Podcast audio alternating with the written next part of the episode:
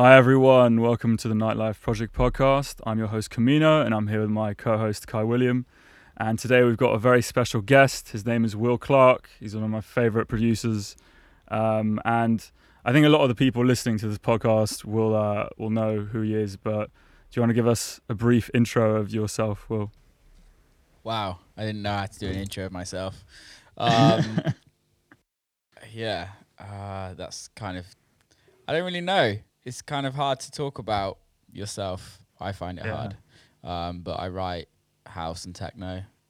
Um, I run a record label called All We Have Is Now, which I actually haven't released anybody else's music apart from myself. So I guess it's technically just my record label so far. Um, yeah, that's about it. I'm from the UK, live in Detroit, although back in the UK at this moment in time.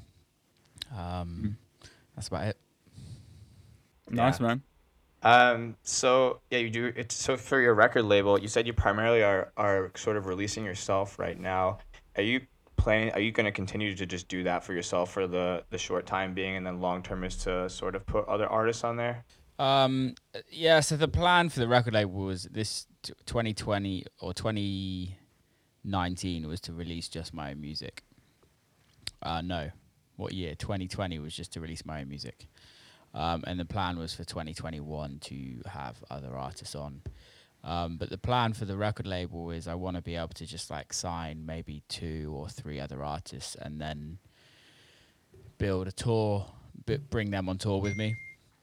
Um, and obviously, we can't tour anymore. Um, so I decided not to kind of sign anything. I don't want to make the record label like another house and techno record label where we're just releasing music for the sake of it.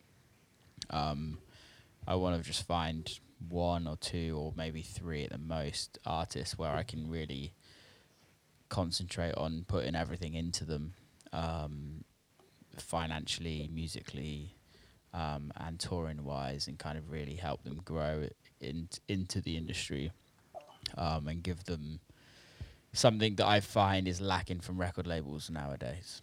Mm. Yeah, that's actually part of the reason why I started my own label uh, about a year ago. Just like you were saying, it's like a lot of just everything's about the same now. Everyone's just putting out music to put it out, and sort of the tactic I've taken over here is to sort of build a collective of guys who don't have any music out really, even, um, and sort of building with them because I, I think the best way to grow is, is as a collective. So I, I like that strategy you have in place. Um, and have you sort of found those artists yet, or you're still still looking? I, I I'll be honest, I'm not even looking. Um, hmm. for me, it's just when the right person comes across, it will come across. Um, I'm not mm. kind of openly searching. I'm not asking for demos, although I get sent them a lot. It's just I find that when the right person comes along, the right it will happen. Um, and I think when I just when I'm like, okay, I need to start releasing other people's music, I will actively go out looking. Um, mm.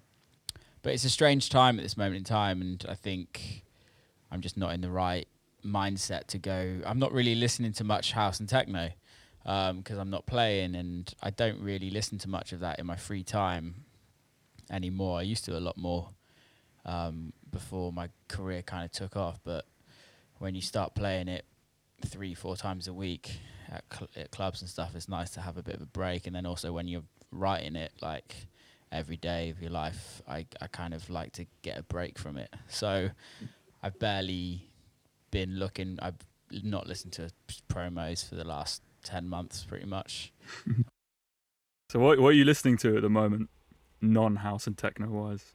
I listen to like a lot of like electronica and like mm. down tempo stuff. Um, I re- I love like London grammar vibes, like really yeah, good vocals sick. and just stuff like that. But I honestly I listen to a lot of podcasts and a lot of books, and um, watch a lot of YouTube at this moment in time. Yeah, I've been nailing the YouTube day in day out. What kind? What, what's a what's a good book you read recently? I don't I hate reading. Listened. I re- really hate reading. To. So listening. Uh, let me pull up my um. Let me pull up my iBooks. I'm in the process of um, Extreme Ownership from Jocko Willink, which is really interesting. I don't know if you Extreme know. Ownership. Yeah, it's really. I- Mhm. I don't know if you know Jocko Willink. He's just this like badass ex Navy SEAL who's like turned Mhm. this like huge corporate business, made a huge corporate business out of himself. But it's really, it's really Hmm. interesting. Do you know the? Uh, oh, t- I think he was on Joe Rogan. I think he yeah, was on Joe he's Rogan. on. Rogan quite yeah, a lot. Yeah, Yeah. yeah. yeah, yeah, I know this guy. Um, do you know the the t-shirt brand, the Hundreds? Yeah, No, I don't. it's a cool company. I dig it. You Dig it. definitely s- you don't you'd recognize it if you saw it. It's like a, a, a bomb with legs and, and a Mhm, face. mhm. Um, his logo, but he's got a got the Bobby Hundreds that owns it. Has got a uh, got a book called "This Is Not a T-Shirt," and that's a really good book. And Their, then their concept is really cool. yeah, it's it's like community based pretty much. Mhm. Um, Matthew McConaughey, Green Lights. That's a Oh, nice. freaking great book, I love him. and he reads it, and it's like it's Oh, it's in his voice the whole time. Oh, that's so cool. Oh wow, that's great. Wait, wait, what's it called? What's it called? Green Light. Green Lights. Yeah, this is. It's Green it's a must. You have to listen to it as well. You can't read it. Of course. yeah, you no, need this it in this his you gotta listen to. Um, Such a legend, that guy. what else have I liked? Indistractable. Um, I don't think I've actually read that. No, I haven't. Um, I've just been going in. You've been really going in, man. Yeah, no, I've just been watching Netflix and YouTube, and it is weird. It's weird to not be to not be playing and to not have the the energy that you get after a show to create. It's like it's like a period of like constant sag- stagnation. Apart from Kai, who's been playing every bloody week, but yeah, that's it. The But- inspiration is it's. The, I mean, I'll come home after like after doing these shows, I'll go right to producing and just so much inspiration and ideas. So I understand where you guys are coming from on that. Nah, For the- sure. The thing is, last year, like, I produced so much music.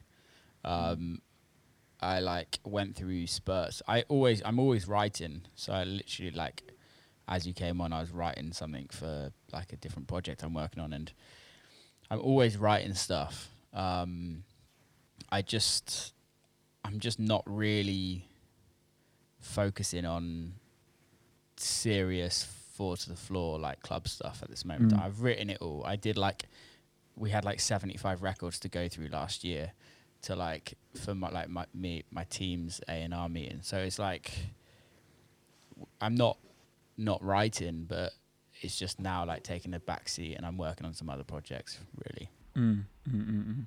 That's So awesome. I, I've been I've been following your music for the last like six years, pretty much. Um, and the first thing I heard from you was was "Can You Funk," which came out with that, which is on that EP on Dirty Bird. Yeah. I was so sick. Bow now now now now.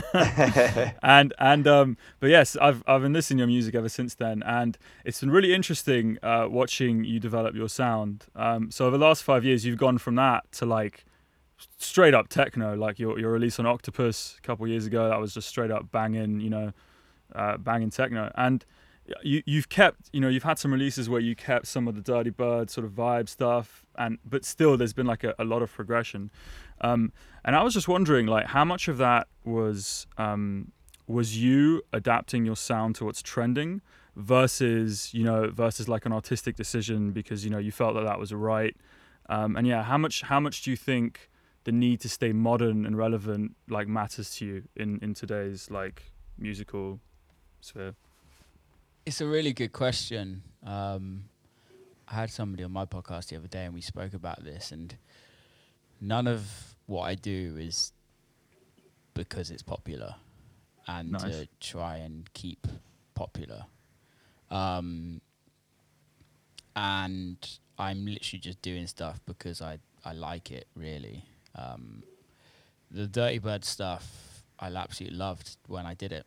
Absolutely loved it, and I love the label. I love the crew. They're like my homies, and I wouldn't say a bad word about them if you know what I mean. I just got to a point when writing music for Dirty Bird that I was just like, this isn't this isn't me now. Mm-hmm. Like it's time to like even in my DJ sets when I was playing a lot with Dirty Bird, it would be more techno based. And I Mhm. wouldn't class myself as a traditional techno artist. Um, and I wouldn't ever want to. I I don't put myself I don't want to like be a traditional anything artist. I just kind of do what what I want to do.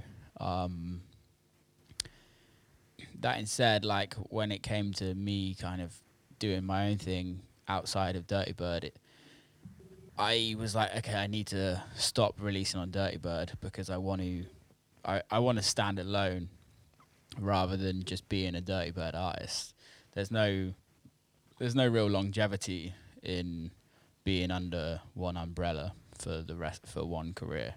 It kind of new kids come up, better people come through, and you kind of just go down the line. And I was seeing that myself, like newer people came through, more popular people came through, and I was just like, okay, now I've had a great run here. Um, my music's changing more and more. My music's not fitting what the label's doing. I'm not playing anything that the label's putting out. Like I even spoke to Bark about it, and like uh, we just stopped sending music to each other because it was just like so far away from what we'd each play. Um, I sent him a new one of I sent him my new single this this week, and he I was like, I I know he's never gonna play this, and I know he's never gonna like it, but I sent it to him, and his response was like, "Yeah, this one's not for me, mate, but I still love you." and I was like, I was like, I know this isn't for you. I don't know why I sent it, but I kind of still sometimes feel obliged to kind of keep him in the loop because he's he's been such a big part of my career. Um, but for me, like the record label, I don't know if you guys saw it, but I, I launched like a video. Well, leading up to the record label, I was like, okay, I need to. I was really lucky. I need. I was. I was spoke. I changed my whole team, so I fired my old management in 2018, and then 2019 I uh, had a new team. Well, it's Ryan, a guy called Ryan King, um, who's a fucking legend and completely changed my. Not he didn't change anything. He just allowed me to be who I want to be, and then go and help me to get to where I want to get to. Um, but leading up to that, that I was like, I really need to kind of be more in Europe, and I need to be more on the European scene and be releasing on European record labels. Mm. And by me thinking that was when Adam Beyer hit me up and asked me to remix Your Mind. Like complete like I saw him releasing I saw him playing some of my records and then DM'd him and he was like, Mate, I, I love what you do and do you want to remix Your Mind? And that was when Your Mind was just like popping off. Yeah. Huge, yeah. Um, So that was amazing. And then I like DM Dense & Pika because they're like my favorite artists. They're so good. Yeah, insane. Their new album's unbelievable Ridiculous. as well. Um, so good. and Alex from Dense & Pika was like, mate, I was literally just about to hit you up. Like, we, I'd love to do an EP on the, on the um, record label. And then Alan Fitzpatrick was the same. So I was like kind of in a lucky situation that people, these people were playing my records. Um, and yeah, it just, I just kind of fit in nicely. And then doing a year of in 2019 of releasing on European record labels and Mm. kind of turning down shows that and t- stop working with promoters that wanted to bill me as Dirty Bird and things like that. Mm.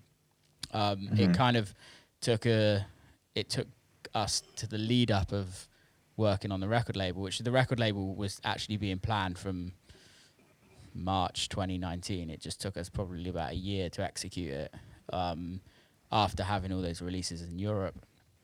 And then yeah, I released a like a launch video of the record label and it was kind of just me being true to myself on what I actually want to get across and like what I want to write records that work really well on the dance floor and uh, are the part of the night where everyone wants to remember that record and take a Mhm. video of that record and that's not that. that's not saying I want to write hits obviously we all want to write hits let's be honest but it's writing records that give people amazing memories um, and doing that through melody and vocals and i think that's kind of the motto of the record label really Um, it doesn't have to be house music. It doesn't have to be techno. It doesn't have to be anything as long as it's like very good. Yeah.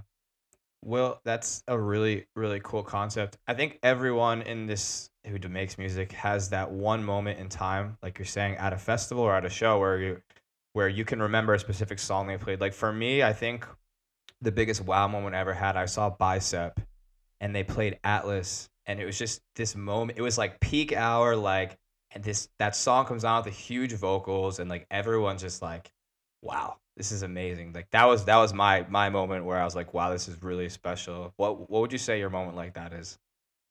I'm sure you've had a couple, but Yeah, I think I, I was never really a goer of festivals to to like dance music festivals.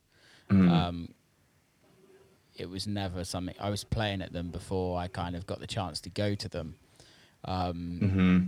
but for me, when I was about 12 years old, my dad took me out of school to go and watch um, Faithless in Newport, which is in Wales. Um. And when they played like Insomnia or God is a DJ, like being, it gives me goosebumps thinking about it now. Like, it's just so, like, I, I love their records um, and they're a huge part of why I do this. But watching them live, and you're just like this, they're they're controlling the crowd, literally Hmm.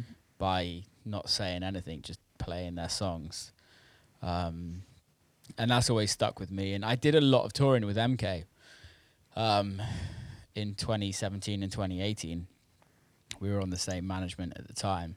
And although Mark's music is very different to mine, he controls the crowd so well with his music. I was at one of your guys' shows actually um, that year. I think it was at the um, 99 Scott in Brooklyn. It was you guys and I think and Camelphat. Yeah, that was great.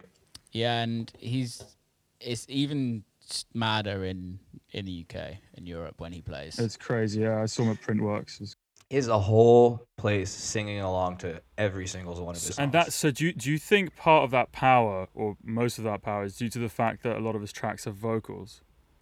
I think so.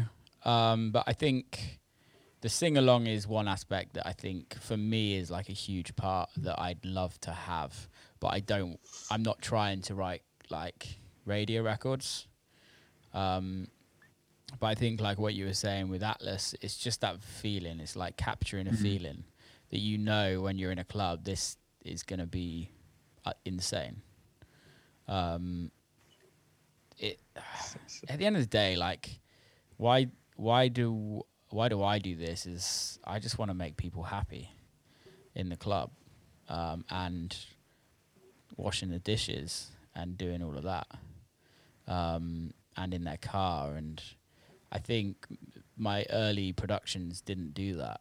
They they they kind of there was certain records I wrote that did well and that kind of portrayed that, but it was only specific time. Whereas I feel like when I'm trying to write a record now, I'm, I'm trying to get that moment for the Mm. club. So you you have quite like a different story to most people of how you got into electronic music then because you say you started you didn't even really go to festivals. Were you going were you going clubbing at all or was it Not really. Um, My first so how did you get into it? my first show was when I was 13. My first time I played in a club was when I was 13. Wow. So I was kind of like really lucky um, to start so young. And then my first time playing in Ibiza was when I was 16. Um, wow. And then I had a residency in Ibiza at 18. And till I was like 20, eight, yeah, about three years, I think it did, till I was like 20, 21. Um, so raving is like not fun for me because Mm. I, I get it. I love it. I get why people do it. But if somebody was like, Will, do you want to go to rave? I'm like, no, definitely don't want to go to rave. um, there's only a few DJs that I'd want to go and see, but I love, I like seeing live music. I'd much rather go to like so like I, w- I went with my dad to festivals when I was younger. So we'd go like Glastonbury's like 15 minutes away Yeah. from my house. So we went to Glastonbury pretty much every year. Went to Reading and Leeds, or I went to Reading. Um, so we do sick. that and go to like live live music, but I wouldn't ever want to go raving. Um, yeah, and I guess a lot of my mates growing up in Bristol, we used to go to clubs occasionally. Like when we were like 16, um, we'd we'd all go to parties, but I think it was more so just to go out rather than go into rave, if that makes sense. For sure. Absolutely. That's awesome. Um, I had a, actually had a question for you. So I know you spend a lot of time in Detroit. I actually didn't even know you actually lived there. How did you get involved in in heading to Detroit initially? Um, so I I lived in LA for like my first. So when I when I used to tour in America, like in stints, I'd just live somewhere. So I'd rent a place like short term. So I started in, I think it was 2015, um, in LA. Then did New York, um, and then it got to the point where I was just touring so much in America, I needed like a full time base really. And do you know Jen Line? Jen, I do I do know that name. Yes. Yeah, she she- Mean Red. She owns Mean Red, which is like she probably one of the biggest promoters in in New York and also in Detroit. Mm-hmm. Um, she she pretty much did all of Output's stuff when Output opened. Oh yeah, yeah, yeah, yeah. I know who you're talking about now. Okay. Does a lot of stuff in in in New York anyway. Still, um, and we were actually at uh, Claude Von Stroke's parents' house in Detroit for movement, and I was like, oh, I don't know where to live because I need somewhere to live full time, and it's like I was just about to go home, uh, go back to the UK, and then come back for another tour and get like a get like a full time place. And I was looking in in Brooklyn and stuff. I absolutely New York's my favorite place pretty much in the world, and Mhm. um, I was like, oh, I need a two bedroom place because I need a studio, and I don't want to live in a shithole Mm-hmm. and I want to live in a nice area. I want to live where there's like good transport, etc., etc. And I was like, four and a half grand a month, okay, but I don't really want to spend it because I'm never there. Mm-hmm. Um, so Jen was like, I've just bought an apartment block in Detroit. You can have an apartment for like 500 bucks a month and check it out. And I was like, I- I can't not try it, if you know what I mean. Right. So I moved there for a month. Wasn't a fan of the apartment at all. It was hood as fuck. Um, I don't know if we're allowed to swear on here, but if we, You can so- say whatever you want. Um, oh shit! Fuck. it was super hood. Like she just got the apartment block and she'd done this apartment up uh, a bit hood, but like there was like crack dealers, there was pimps in there. It was like proper, like Detroit. Um, so then I got a place downtown, which is Detroit downtown. I don't know if you guys have spent much time in Detroit. Never been. So this is a Never few been. years ago now, and Detroit's kind of on the come up slowly. But Detroit downtown years ago, you would never walk there. You would just wouldn't go downtown at all unless you wanted to get shot. Um, and now I, I moved into this like brand new apartment, really nice, but kind of overpriced for what you've got around there, like amenities wise. And then I was like, why don't I just buy a place here? Because it's just property So cheap. So cheap. So I ended up just buying a place. Um, I love Detroit. I have this like love hate relationship. It kind of makes me mad um, because the city has just been left to like rot for years, Mm. and the like poverty and the discrimination and the racism that goes on there is just unbelievable. However, there's just this insane community of people that that are really trying to build Detroit. Um, so that's kind of how I got there, and I've yeah I've had my place for three years now. In fact, it's like yeah, it's just gone three years. Um, so I've, I've been in I've actually been in Detroit for four years now. That's interesting. Yeah, I've never been to Detroit. I've always wanted to check it out. Obviously, there's like very deeply rooted origins of our type of music in, in Detroit. Um, so that's something I've always wanted to, to check out. I find it Scotty, fascinating. I find it fascinating. The guys at. Paxa How, that that run movement. They do some amazing stuff. Mhm. Jen at Mean Red, she does some really cool stuff, and there's some cool like smaller promotions coming on. I just got hit up the other day on Instagram by some dude that just bought like a venue. The thing about Detroit is that you can, it's kind of a bit like Rogue. You can still get away with throwing illegal parties. You can still Yeah. buy a warehouse and throw a party till whenever you want in the morning and just hope the cops don't turn up. Barely people, not many people live in these areas. So it's the one thing I like about Detroit, or it's not, I like a lot of things, but round America, it's very tight on laws and rules on what you can and can't do, which is mm. understandable. But I think it, I think by adding too much regulation, it really like hinders growing of communities. Um, Yeah. and Detroit's growing a cool, cool little community. The scene is still very far off what a lot of cities have, um, but it, it's growing in a cool way. And obviously, it's got movement, which is like the best festival in America. Yeah, still yet to go there as well. Um, I'm I'm not, I'm actually pretty pretty new into this whole scene in general, so there's still a lot of places I need to go. Like, I think I've been in this about two three years now only, so there's a lot of places I need to to get into. Yeah, but it's been an awesome process, and there's really nothing, no other community like this out there, in my opinion, that's as collaborative as ours. We talked about this on our last episode too. Someone used to produce in like the hip hop community and stuff like that. We were just talking about how collaborative this industry is versus anything else I've ever ever worked in. Yeah, I think I think mm-hmm. it's just it, it's built on struggle, right? Mm. and most things built on struggle kind of brings people together and brings people like closer um there's that amazing saying um hard times build hard men hard men build easy times easy times build soft men and it's Mm. like that the, the being any type of creative whether that's you're a painter whether that's you're a producer, you're a chef, whatever. We, we, you have to work so hard to to make a living. You have to work for so long to make a living that by you you kind of understand the struggle for everyone.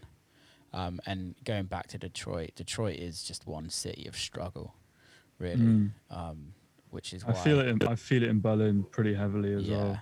I spent two years here. It's just it's crazy. The thing is, the irony of all this is that, of course, as you said, you know, like Detroit is like the way it is right now because of the lack of regulations. You can throw these crazy parties. Same in Berlin, but the problem is that as the community grows, so does the regulation. And what happens at the end of everything is gentrification, and it's happening in Berlin. It'll happen in Detroit, and so this genre of music, this this community of music that we're, we're in. Uh, is is always destined to get fucked in the end because of the as, as it gets popular. It's like a it's, it's bizarre. It's bizarre. I think that's kind of the beautiful side of it, though, as well. Mm. Um, it's like it happens in every walk of life. The create there's a shit area. The creatives go in, make it cool and hipster, and then the rich kids go in there and make it shit. And then and then the creative people move on and find somewhere cheaper and make it cool. And it just just goes round in circles. Like look at. Williamsburg in Brooklyn. As much as I'd be a posh twat and I'd move there because that's where I used to live, I absolutely love it. But like, it's more expensive than living in Manhattan. It's it's really bougie now. Yeah. It's very clean, very very modern, which is cool. It's cool, but Don't get me wrong, I love bougie. I, I'm I'm the first one to admit that I'm a little bit bougie, but go to Berlin, go to Detroit. It's gritty as fuck. Dude, just the area I'm living in right now is fucking. It's so crazy. well, you're man. literally living in your music studio. Yeah, that's true. So there's a there's a music studio building to the right of me. They have, they used to have about 200 studios in there, and they were throwing parties during COVID, and they basically turned these studios into clubs. So it was like 50 clubs in a building, and I would it was insane, man. It was it was it was it was demented, and and uh, at some point the the police got so heavily involved. They talked to the fucking landlord. The landlord was like, "All right, listen, all of you, if you don't stop, I'm gonna sh- I'm gonna turn off the electricity." He turned off the electricity, and then because the guy is like a fucking mobster or something, uh, apparently he hired people to break into the studios and steal everything and nothing has been done about it. Nothing. No one said. Nothing's gonna happen. Like this area is like it's barren. There's nothing here. There's like railroad tracks and warehouses, and me. I, I love it to a certain extent. I don't necessarily extent. agree with it in in all aspects, but it's it, that's what creates communities and creates amazing music and like you very rarely get some rich kid that hasn't struggled become successful in, in arts. And I don't like I, that's no disrespect to anyone that has wealth or anything like that. Um, I, I'm all for that, but it's just if you haven't, if you're not willing to put ten years of work into something that you absolutely love, if if if you if you say to somebody you got to work ten years for absolutely nothing, and then you might get a chance ten years down the line, would you do it? And most people are going to say no. Mm-hmm. It's insane what we do. it's Yeah. so insane. The amount the amount of love it. free parties you play, the amount of just Oh my god. just doing work for free because you but but you love it and you'll do it. So, and it's just sad that there are people to take advantage of that, but that's the nature of the industry, and we're all aware of that. So Yeah, but it doesn't matter. Like I, don't- I, regardless of how bad of an individual you are or like how annoying you are, you know, like there's plenty of people who I've met in our industry who just like suck. I think, um, but but just to be harsh about it, that's the reality. But you know, I I respect anyone who came up and did what we do. It doesn't be like it's it's so hard, you know. Like I'm st- I'm still I'm still in the thick of it, you know. I'm still trying to make it, and it's so difficult. Um, but I love every second of it, you know. I think, Last, you know, I think so cool. I think coming up, you kind of, for me, is like that's when you come across people that suck. When you're coming Mm. up, and then You probably met some absolute. yeah, you do. But realistically, Yeah. there's a lot more better people than shit people. That's true. Um, Always. And I think that just always shows because people that become successful, there's a, they're only su- successful for a certain amount of time if they're a dickhead. If you know what I mean. yeah, because word gets around in this industry faster than anything. Yeah, exactly. So, just got to be nice to people. It's not that hard. it's much easier than being a dick. And it, It feels is. better It's too. interesting. Yeah, it does. It feels. feels way better. Um, cool. Will, why don't we um jump into some some music? Let people have a break from hearing us talk. Um, is there anything you want to showcase for the listeners? Yeah, this is my latest single, um, a track called "Run Run," which is from myself and a ju- uh, a trip. They're like a group uh, called Jaded, um, and Oh, that's sick. it's featuring uh, uh, another group called Arco on the vocals. Um, yeah, it's out now. That that contract must have been a nightmare to write out. It was like I don't think it's even been written. um, let's talk about this record a little more after we take a listen. And here it is, guys.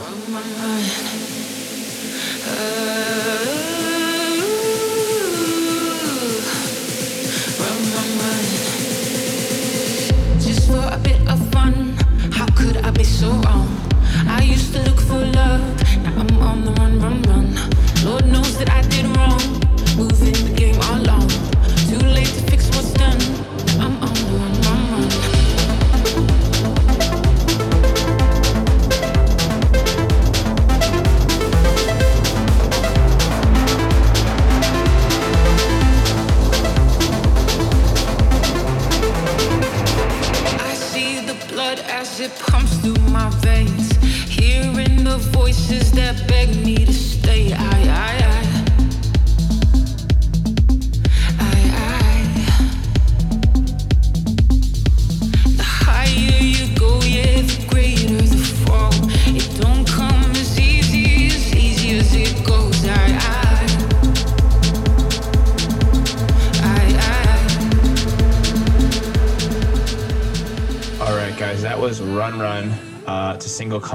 Coming gonna be on your label, Will. Yep. It's out now. Awesome. Actually, It's out now. Okay, awesome, cool. it's out when this podcast goes out. Great. Yeah, Um, cool, man. So this is kind of off topic of music a little bit, but obviously you're the most well-known man for your beard. What what are I just was growing out my beard for about five months. It was really really long. It's the longest I've ever had it. Um, what how how is it much grooming at your point? yeah, you kind of have to brush it, just like having a lot Yeah. of hair, which you don't Alright. have. Um, and I'm, I don't have any hair. he has no idea, man. And, I, and I'm, I go- was actually born like that. I'm, I'm, I'm going, still waiting. I'm going bold as well on top. Um, but yeah, it's, it's it's what it is, man. I, I love I love the beard, so How many years now? I think six or seven. God, that's crazy. Your your tan line is probably insane. Yeah, I wouldn't know. Yeah. Yeah. I've I've been bald since I was tw- 21 in college. I um I transferred to a new college and I I needed to go. I used to get my hair scissor cut. It was very long, and the girl had just got hired. She never really cut hair before, and like they just decided I was the one, the chosen one to get her, and she she fucked it up so bad, and she just I'm just like just buzz it like whatever. And then later that night, I was in a fraternity. I went back, and my friends were like, "Dude, you're balding." It looks like shit. And I was like, "You're right. Let's just shave it." And we were obviously we were wasted partying, so shaved it, and it looked pretty good. And I was like, "I'm just gonna rock with this." And uh, I think the confidence is uh is definitely like, you know when you when you hang on to it, it just I, I don't know. I think when it's time, it's time. You know. I'm hanging on to it for dear life. But the thing is, Yeah. no no one ever sees it because I'm always wearing a hat. That's true. I'm a I've very big hat person, too. A hat. I've Yeah. never seen Will without a hat. No, never. You never. Any of your photos? Oh, No. sick. not a single Yeah. photo. Um, so yeah, I. It's more so for myself to like, and my barber. My barber laughs at me every time. Like I go and get it cut, and he's like, "Dude, come on." Come on.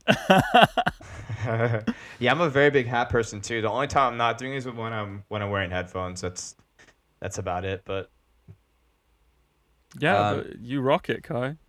yeah, Like I've never man. seen you with hair, so I wouldn't even I wouldn't even know. You know. There's no yeah, point a of lot of reference. people. Yeah, I mean, every, everyone I've met since I got into this industry is not not know me with hair, so it's much easier for maintenance. I'll tell you that much.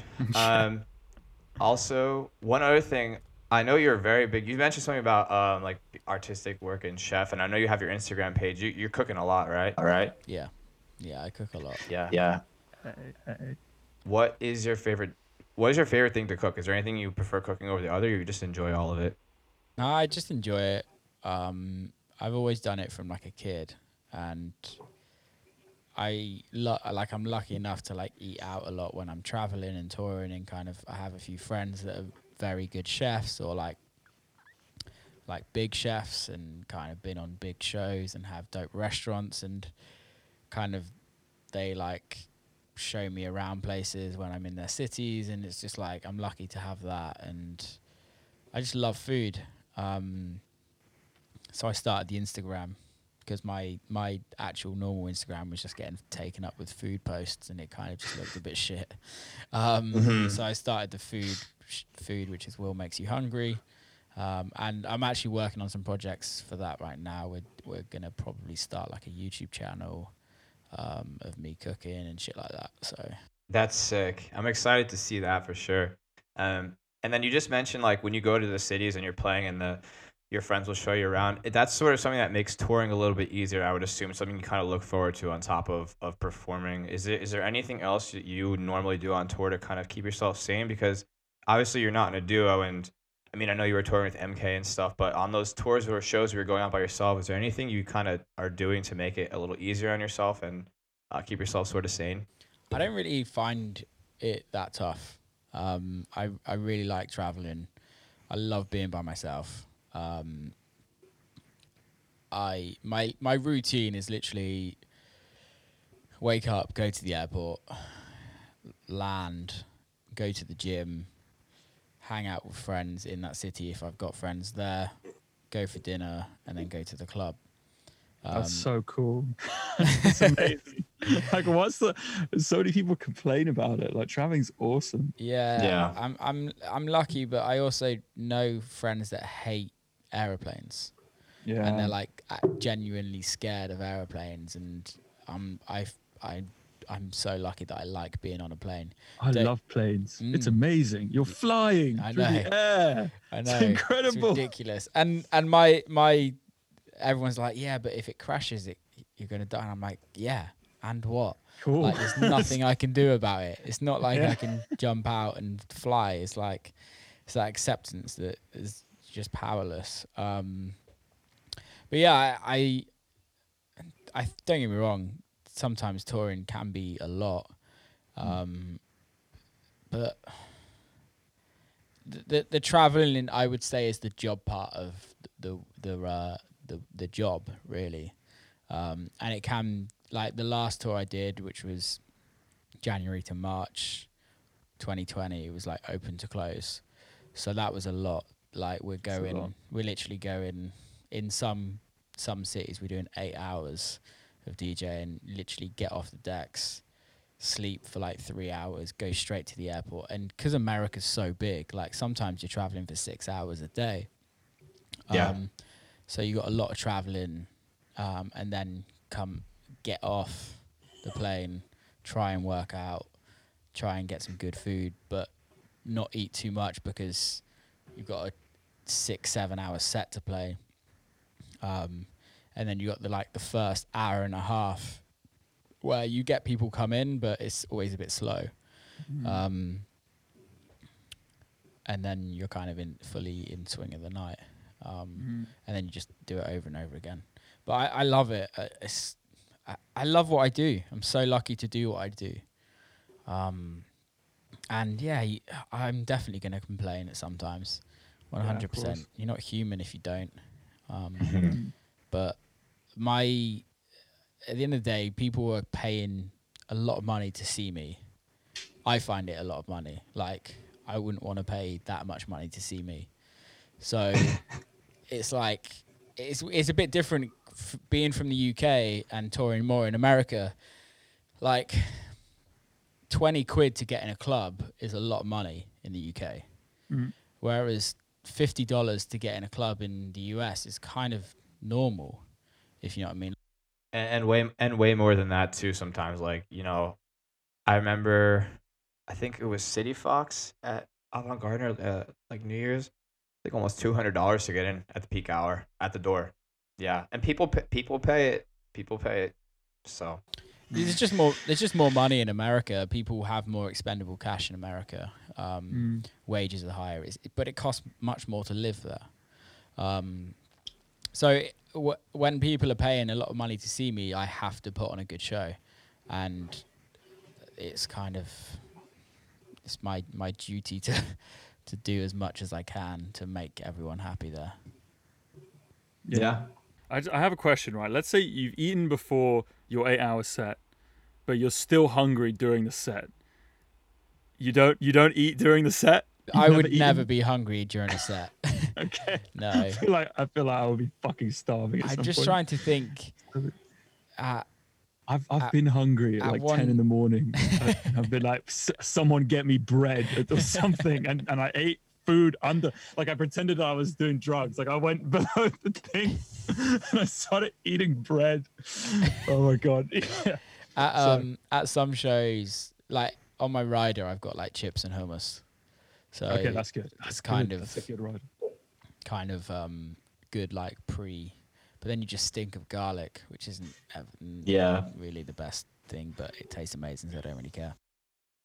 Well, that's a reasonable request for riders. Some of these riders come in, and I, I would obviously never list any names, but just like some of this shit, man. I'm like, you need a fucking five pairs of socks for what, man?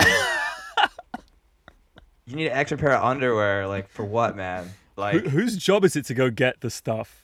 So this is this is where we probably differ, because I think there's two views. Like on my rider, I've got like the usual drinks, chips and hummus. Margot Robbie is on my rider. uh, has anyone completed that request? The closest thing I played in Albuquerque, and somebody hired a lookalike. Um, they hired a lookalike. What's the what's the what's the character that she plays in the superhero? Oh, the Joker's wife, Har- chick. Harley Quinn. Harley Quinn. Yeah, yeah, yeah. Somebody they they hired a lookalike Harley Quinn. That's pretty cool. That's Um, hilarious, man. And then what else? I think I got a pair of pair of tennis socks on there. One pair, not five though. One pair of tennis socks. Um, I have some other stupid things on there. Yeah, but I guess I guess it's kind of like I guess it's it's earned though. You know, you've done your time. No, see the thing is, is I I really don't care if people are gonna get it or not. But my view, there's there's two things. If a promoter gets it, they I find that they take attention to detail, Mm-hmm. and the attention to detail probably is gonna last. The like, it's gonna kind of correlate into a really good show Mm-hmm. or you get like a really new promoter that's like super keen and is just like really nice and and into it. Um, and that's cool as well. But i think most promoters that kind of been in it for so long they're literally just like nope nope nope nope. Yeah, I mean, we I, I do promoting as well on top of being a DJ, and like I definitely um ninety nine percent of things on the rider I will complete. You know, we did book that artist. That's what they want. Take care of them. It's not it's not really a big deal, but yeah, that's just. I think it's so funny some of this shit on there. i'm But- not like yeah i don't agree necessarily agree with like 10 bottles of champagne and stuff because i'm like at the end of the day that money just comes out of your fee realistically in the grand scheme Yeah. of things that money is just coming out of your fee so it's like well i'd rather get paid than have i don't drink so i'm like my mates can buy their own drinks they can Yeah, I didn't know you were you didn't drink. That's great. yeah Was there a time? Was there a time where you were you were drinking while you were DJing, or never really? never really i stopped drinking when i was like 21 um, but i never really drank when i dj'd anyway i'm not really into it i don't really like drinking so that's why i don't drink Mm-hmm. Yeah, wise. It's terrible while DJing. I think it slows you down. It's I've seen a lot of train wrecks. Yeah, Jesus Christ. I've I had my fair share when I was Yes, yes, first you getting have, this Kai. as well. yes. So it's all a learning experience, but um, Yeah, let's get back into some more of these like music questions here. Um, I I actually you so you remix U2 and Rihanna. Like, how did that come about? With were those of- official remixes or?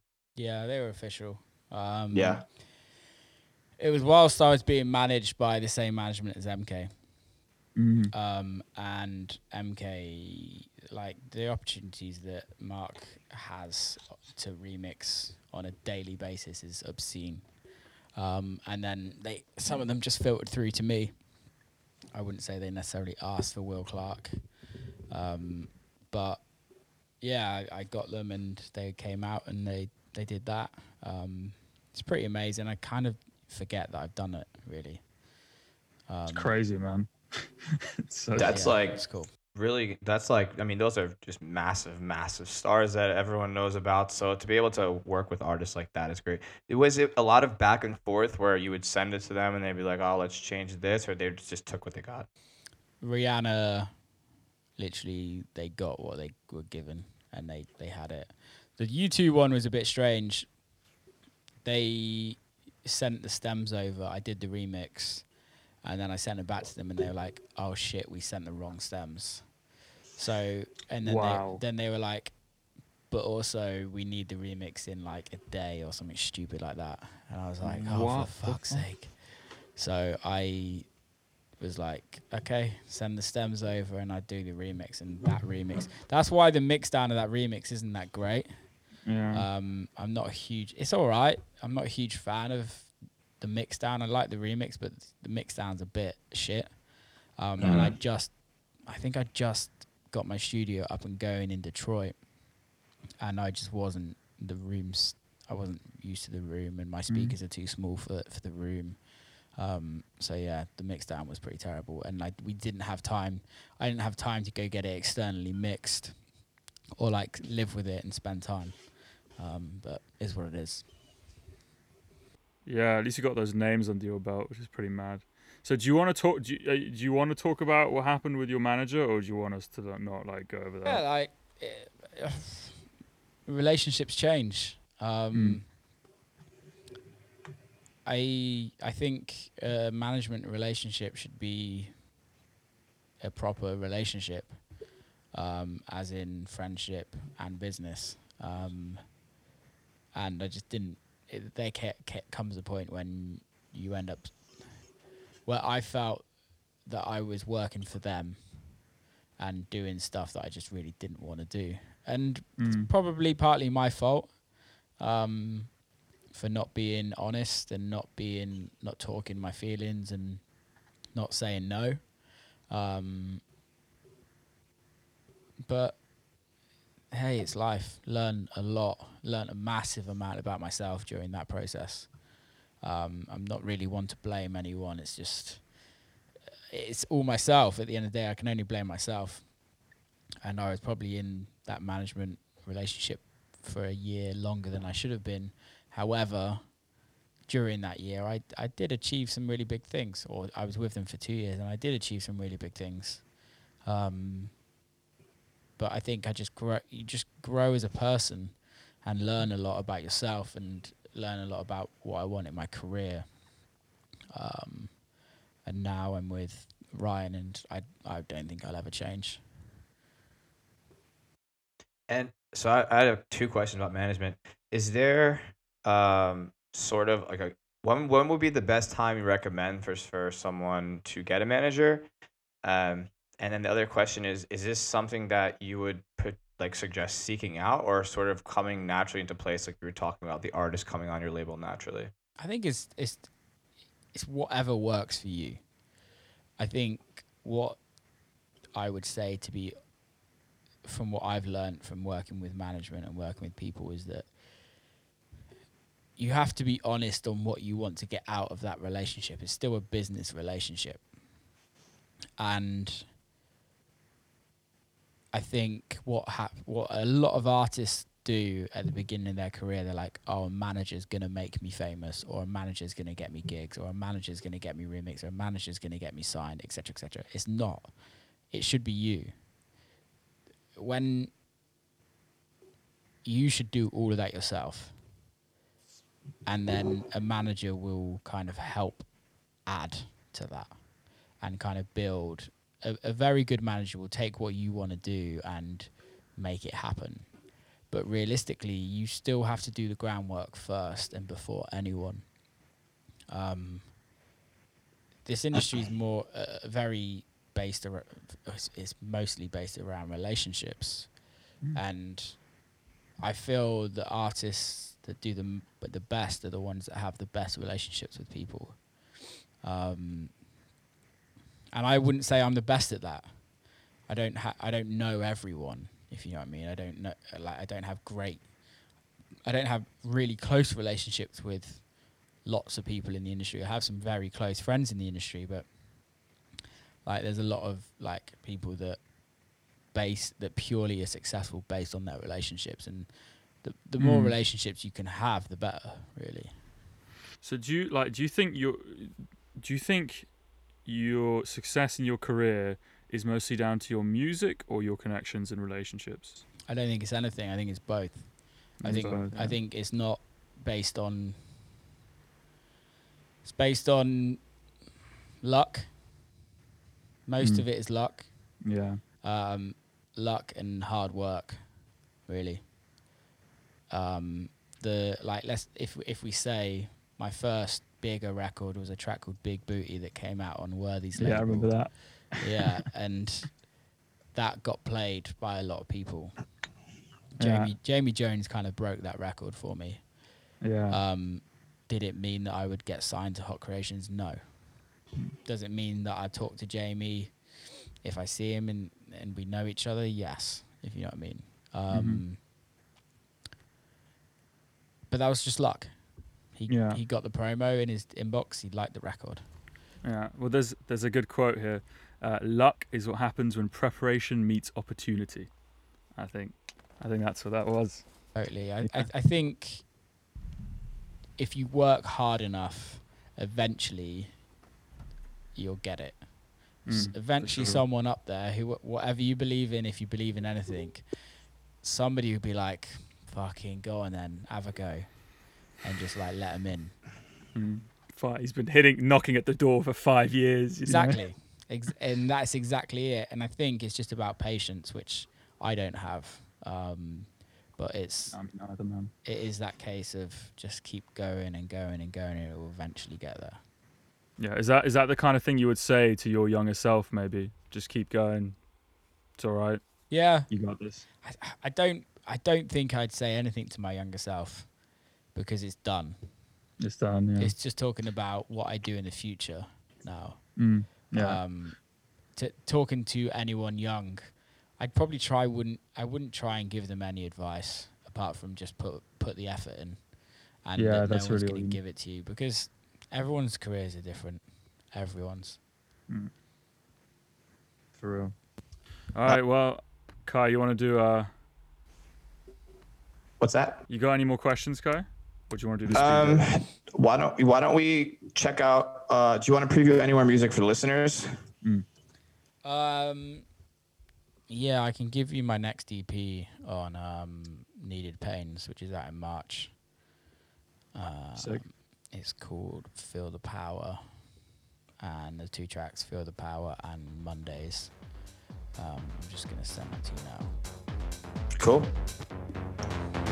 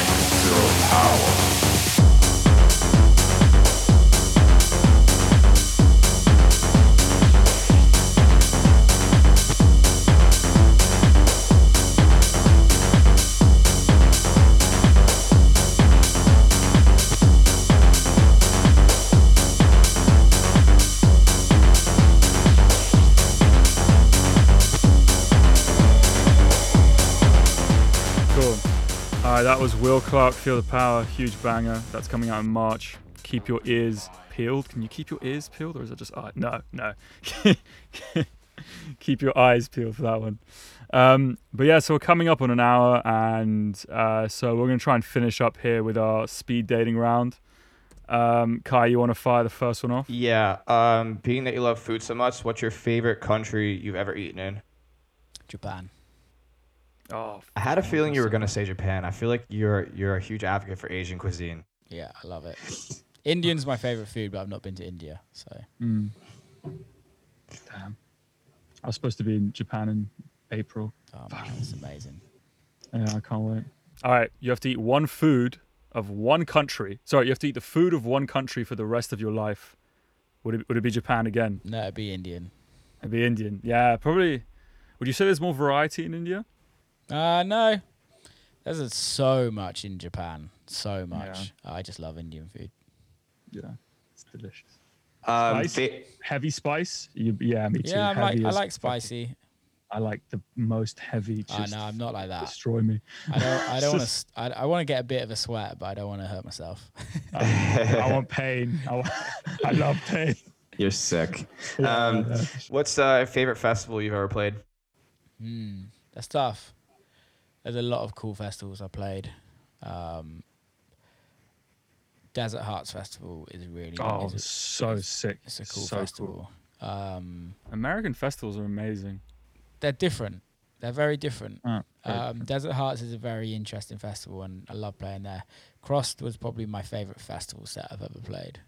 Mm. Um, Dirtybird Campout is always fun, really, really, really fun. Um, I've had some great memories playing there as well. I wouldn't say there's any specific one, but my favourite set I've ever played at a festival was at CRSSD. Nice. Why was it your favorite?